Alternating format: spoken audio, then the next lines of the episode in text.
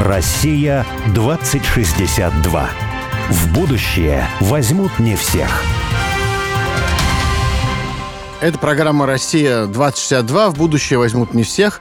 Меня зовут Борис Акимов. Меня Олег Степанов. И сегодня мы разговариваем, с, наверное, с главным русским современным философом, с Александром Гельвичем Дугиным. Говорим о том, в чем смысл всего. Ну и, в общем, отсюда вырастает много других вопросов. Александр Гельевич, еще раз здравствуйте. Здравствуйте, Александр Гельевич. Здравствуйте. А вот, знаете, про будущее еще у меня вопрос один, может быть, закончить эту тему им. Я помню, что у вас была даже такая теория о том, что на самом деле время течет вот не так, как принято считать вот э, в обычном нашем человеческом мире, что вот из прошлого создается настоящее, настоящее формирует будущее, а что время на самом деле течет иначе, оно из будущего течет. И я помню, меня как-то это так впечатлило, я вот Олега тоже грузил тут долго по этому поводу. Вот каким образом вы к этому этому пришли и почувствовали на себе как-то вот это вот ощущение того, что время течет из будущего? По поводу времени, знаете, у меня есть цикл э, лекций, который я в ковид записал, 47, по-моему, даже лекции, называются «Доксы и парадоксы времени». Я очень много о структурах времени там говорил, с подробнейшим образом, начиная с э, представления в античности, в сакральных цивилизациях, потом как происходят изменения структуры, мутация структуры времени в, ну, уже в эпоху просвещения, в современном мире. То есть это самое главное, что мы не знаем, что такое время. Время – это гигантская загадка, это философская задача, и время – это то, что требует активного поиска. То есть время – это не то, что нам дано, это тоже задание. То есть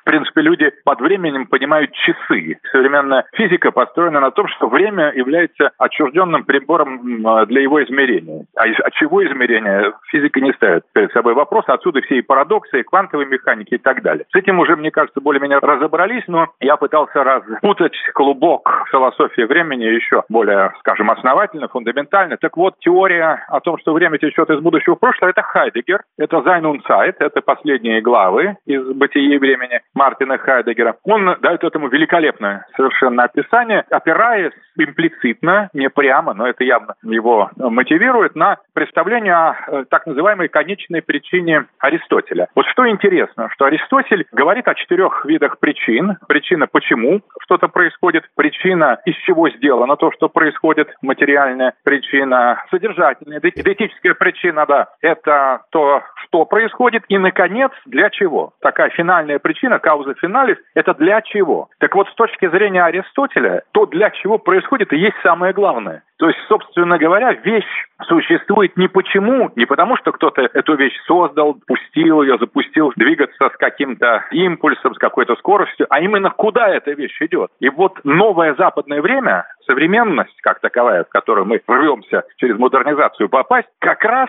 началась с того, что она говорит, нет этой каузы финалис, нет этой финальной причины, нет этой причины для чего. Не для чего, почему, почему, откуда. А вот зачем, для чего, этот вопрос вообще не корректно ставить, это неправильно, мол, Аристотель придумал, но тем самым у времени пропал смысл. И вот только тогда время начало течь из прошлого в будущее. А на самом деле, вот когда мы жили в мире, где финальная причина, кауза финалис, то есть причина для чего, причина зачем, была главной, вот в том мире время текло как раз из будущего в прошлое. То есть существует конец времени, это и есть смысл времени. Время течет к своему концу. И конец времени важнее, чем само время. Там вообще время появилось как развертывание и ожидание этого конца. Время – это мессианское, скатологическое понятие, и, соответственно, и отсюда представление такое, что есть некое финальное событие, Хайдегер называл это по-немецки «райгнес», он придал этому фундаментальное значение. Так вот, это событие, как конец времен, как смысл времен, в этом событии сосредоточено все бытие. Но оно отбрасывает тень назад. Это в феноменологии это называется адумбрация. Это тень будущего мгновения, которое оно бросает будущее мгновение на настоящий момент. То есть мы живем все время в ожидании. Вот обратите внимание, что мы всегда ждем зарплаты, совершеннолетия, поездки э, в отпуск, там, повышение по работе, начало войны, в конце концов, там, смена руководства. То есть мы всегда все время только ждем. Почему ждем? Мы, мы чувствуем, что мы живем не для того, что существует в настоящем, а для чего-то другого, для, для детей, для будущих поколений. То есть мы живем никогда не для того, что имеем в данный момент. Мы всегда живем для чего-то, чего еще нет. И вот если мы желаем того по-настоящему, чего мы хотим, что соответствует нашему глубинному призванию, то истина сбывается в конце исторического времени, потому что она сбывается и становится открытой именно тогда, когда уже все стратегии по ее сокрытию, по ее такому диалектическому перетеканию вне себя, они исчерпаны. Поэтому время течет в обратном направлении от истины, и истина в будущем. История, как совокупность смыслов, а не совокупность фактов, и есть лучи будущей истины, брошенной в исторический процесс. История есть как раз собственно говоря, предвосхищение будущего. Если я правильно помню, то у Аристотеля пространство, оно как бы не пусто и не однородно, а оно состоит из мест. И одна из телеологических причин – это стремление каждой вещи занять именно свое место, которое есть для каждой вещи в пространстве. То есть пространство, оно как бы наполнено, и оно разнородно в каждой своей точке. И именно когда вещи занимают в этом пространстве свое место, то есть становятся уместными, то наступает гармония и красота. Я писал статью, я задался вопросом. Вообще пространство, которое мы творим,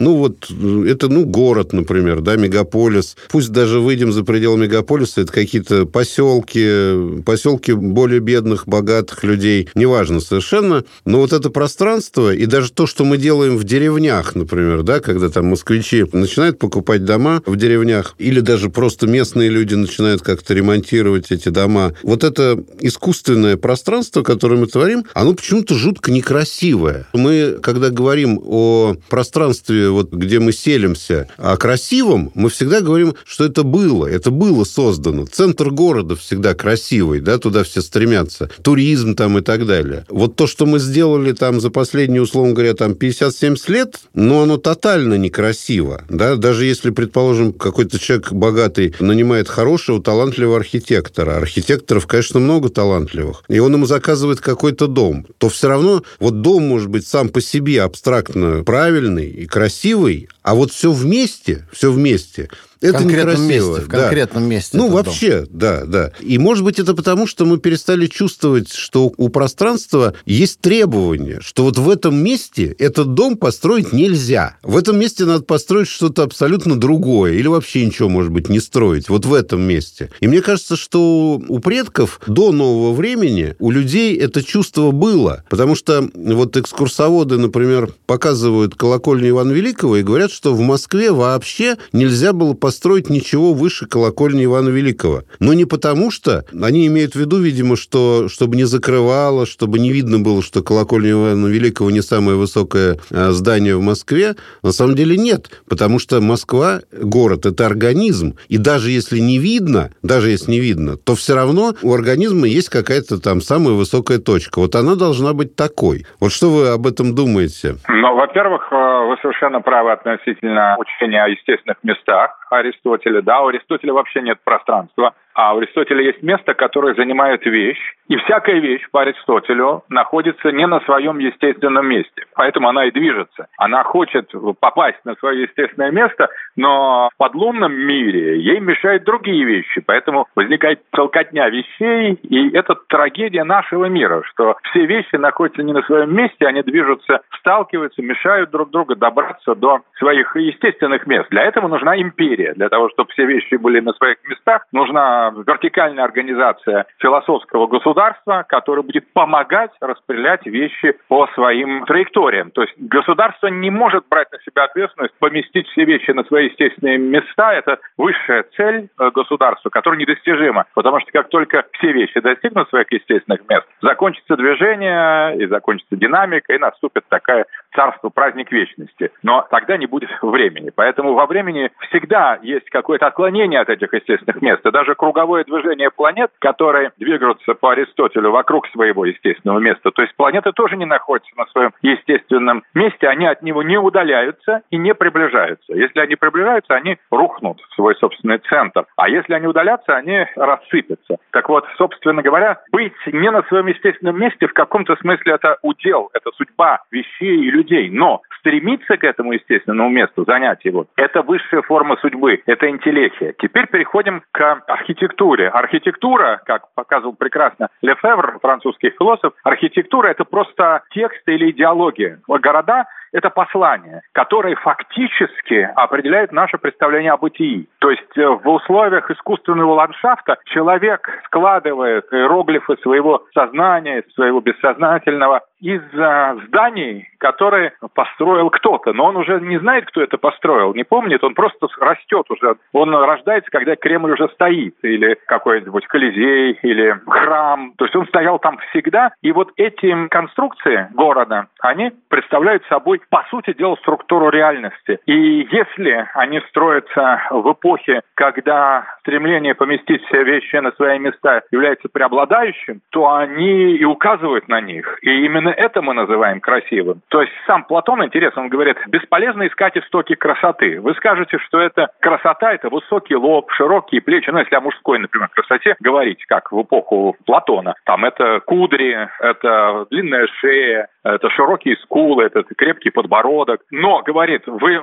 можете себе представить урода, обладающими всеми этими качествами, широкими плечами, длинной шеей. Поэтому на самом деле любое механическое описание красоты и в человеке, и в здании, и в животном, оно всегда может быть опровергнуто, когда те же самые признаки собираются в таком порядке, который вызывает у нас тошнотворное чувство. То есть вот те же самые качества, ну как вот сейчас косметика, когда женщины увеличивают себе разные части тела, вызывая такое сознательное глубокое отвращение. То есть была девушка с губами, а вдруг она приходит как монстр такой. И вроде фактически мы думаем, что такие более полные губы более привлекательны. И вот она приходит с этими полными губами, и людей начинает физически рвать. Ну и с другими частями тела. То есть а, в этом отношении что значит красота? Это не полные губы, это не, не широкие глаза, это там не... Не длинные ресницы. Да, не, не длинные ноги, то есть не длинные ресницы. Это красота, зеленые волосы. Это... Вы знаете, по Платону это прикосновение божества.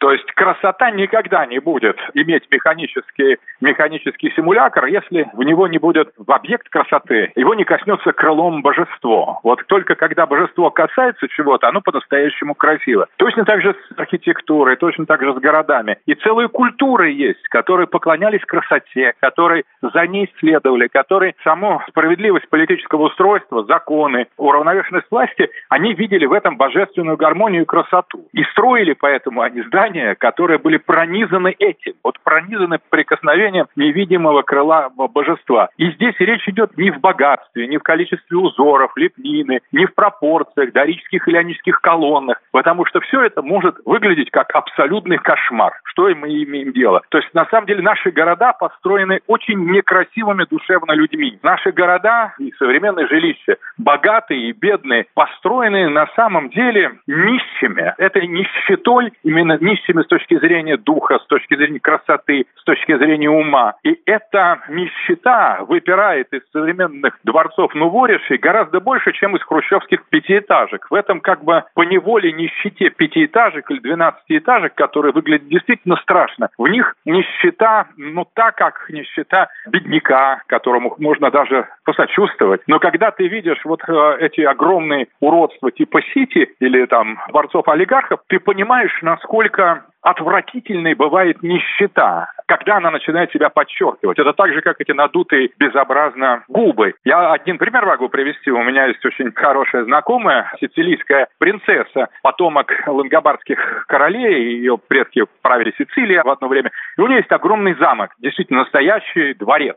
И она меня как-то пригласила на специальную, там такая холм огромный рядом с этим замком. И она говорит, я хочу вам показать свои владения. К сожалению, вот эти территории она будет там просто чуть ли там не пол Сицилии, примыкающей к этому дворцу, заняла мафия. А, здесь были поля, здесь были парки. А теперь посмотрите, какое уродство. И внизу раскинулась рублевка. Просто рублевка. То есть огромные заборы, гигантские бассейны, какие-то башни. То есть вот просто подмосковная рублевка. Она говорит, вот это фавелы. Это как бы грязные, тупые, бессмысленные, омерзительные мафиози настроили этих вот лачуг, этих хибар, показывает она такие вот пятиэтажные какие-то там хоромы. И этот мусор, говорит, я сейчас веду там 120 каких-то юридических дел по поводу возвращения мне моих земель, почему их отобрала мафия, там все подделали документы, сейчас это надо все вернуть, я хочу это все снести и посадить там дубовую такую рощу, как она и была, аллеи, там будут фонтаны. Ну, потом он говорит, а временно, если хотите, я вот могу евразийскому движению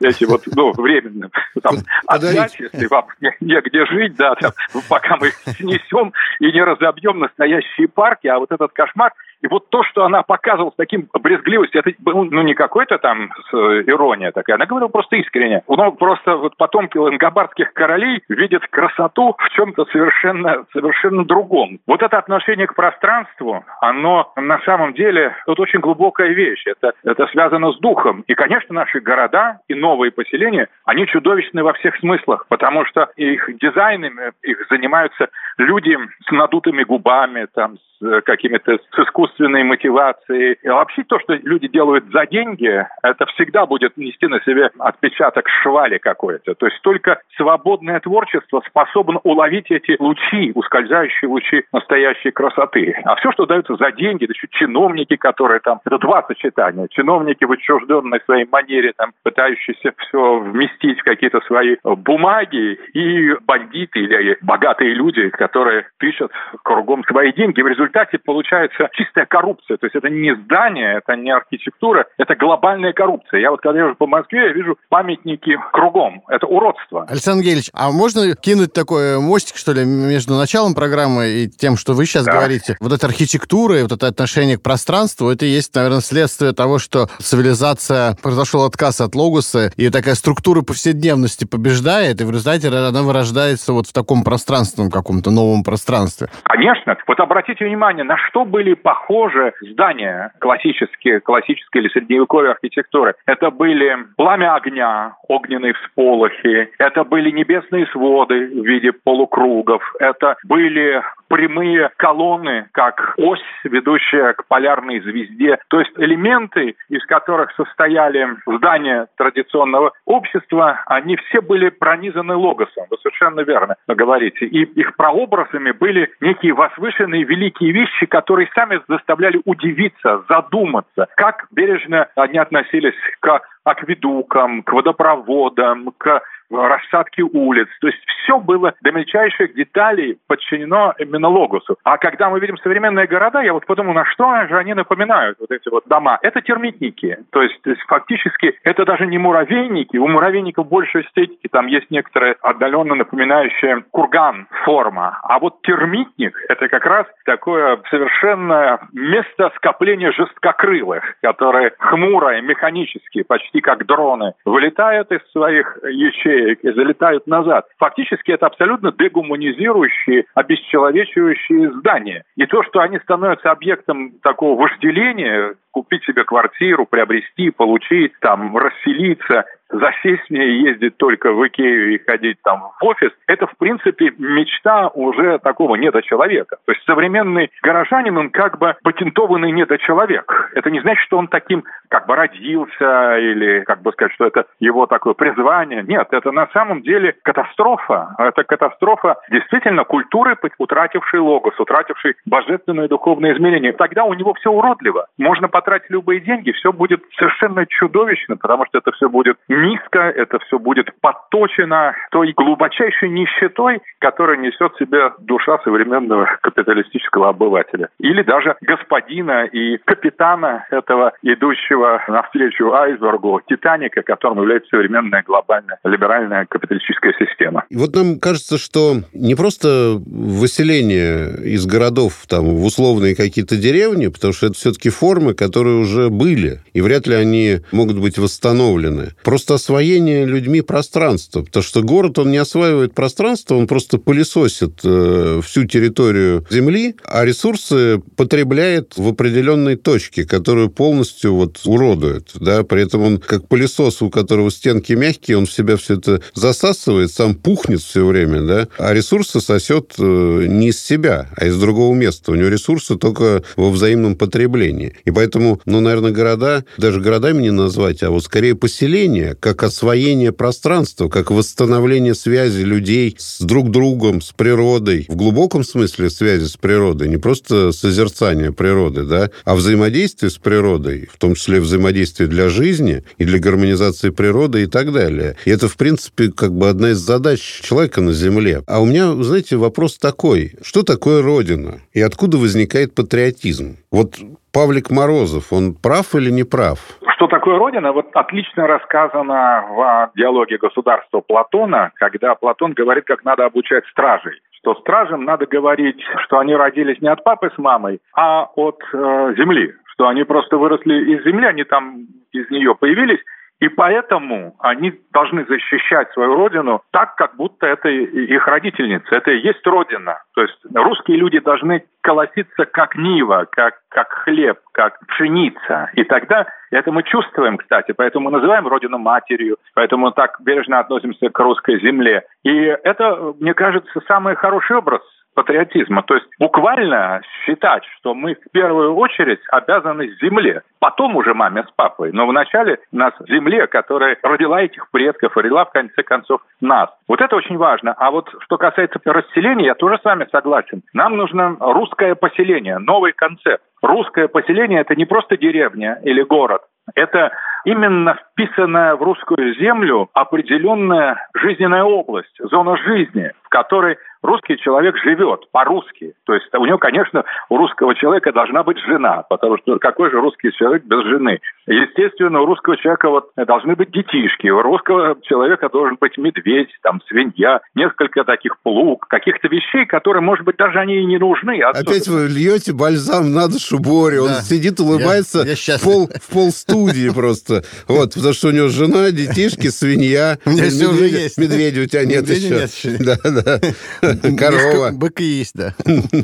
Ну вот, я думаю, что логика русского поселения, она будет диктоваться вот этим. То есть, на самом деле, ну, жена-то, она человек, она тоже что-то требует. Значит, ей нужен огород, ей нужны какие-то свои там... Если жена больше ориентирована на Чехова и Тургенева, ей нужен сад вишневый, в котором будет собирать вишни. Представляете, детям тоже у них есть свои особые детские потребности. Им надо где-то поваляться, где-то в чем-то испачкаться, потом где-то вымыться. И все это внутреннее русское бытие а там, а что свинье нужно, или там как бы корове, там коту, это целые миры. И если мы все это продумаем, по большому счету, что нужно для такой хорошей, насыщенной, такой плотной, весомой и наполненной соками такой нагруженной жизни, вот мы как раз и получим эту систему поселений. То есть мы должны идти не от того, что как от материалов, которые дешевле, наоборот, надо идти от земли. То есть эти русские поселения должны возникать как место бытия русского человека. И, конечно, город со своим асфальтом, с этими термитниками, с сотами, это, это унижение, это ежедневное унижение. А поселки новодачные, ну, это попытка уже, уже лучше, уже попытка к земле, но неудачная. Или первая попытка. То есть там она тоже не приспособлена, слишком мало земли, у кого-то слишком много. От земли должно быть в меру. И я думаю, что потом еще очень важно это малоэтажные дома. Потому что мы, а, человек не должен забираться слишком высоко. Я даже думаю, что чердак, вот такой чердак, и то это такое уже немножко слишком далеко зашли. А вот второй этаж, там, не говоря уж третий, это, это уже чистое издевательство. Поэтому у нас, может быть, будут они, русские вот эти дома большие, чтобы там большие семьи уместились, но зато они будут одноэтажные. Представляете, такое огромное, как футбольное поле, все дом. Угу. Русский дом. Сколько детей туда войдет. И, э, соответственно, там и старшие могут жить, и младшие. То есть вот эта идея не уходить от земли, слушать мир вокруг, быть чуткими к истории. То есть это должны быть, конечно, русские поселения. Должны быть, они должны порождать и воинов, и мыслителей, и ученых, и людей культуры. Там должны быть такие русские библиотеки специальные, там русские спортивные заведения. Все прямо на этой земле. Из этого, мне кажется, надо исходить. И потом уже вызывается архитектор, тоже русский, на самом деле. Вот что важно. Хороший русский архитектор с женой, со всей, с курицами, то есть со всеми. И он говорит, ты теперь русский архитектор сектор, сделай нам, вот мы хотим вот так жить. И он пойдет в баню, походит вдоль речки, там, колодец заглянет, там, на сеновале полежит и скажет, придумал. Я придумал модель русского поселения. Вот это надо создавать для этого условия. Нельзя говорить, к следующему кварталу составьте мне смету. Это уже на самом последнем этапе. То есть вот люди, которые там деньги, которые кварталы, разрешения, они должны идти в последнюю очередь. Начинать надо с бани. Конечно. Я вот всегда об этом знал. Практикующий, практикующий понимаешь, фанат бани. Ты в чем не прав? Ты бы из бани не выходил, понимаешь? Вот в чем дело. А все-таки архитектор, он должен, да, он сходил и вышел, все-таки, да, выпил, закусил, а потом все-таки надо проектировать. Александр Гельевич, спасибо большое. Спасибо Всего большое. Доброго. Всего, да, доброго. всего доброго. Россия 2062.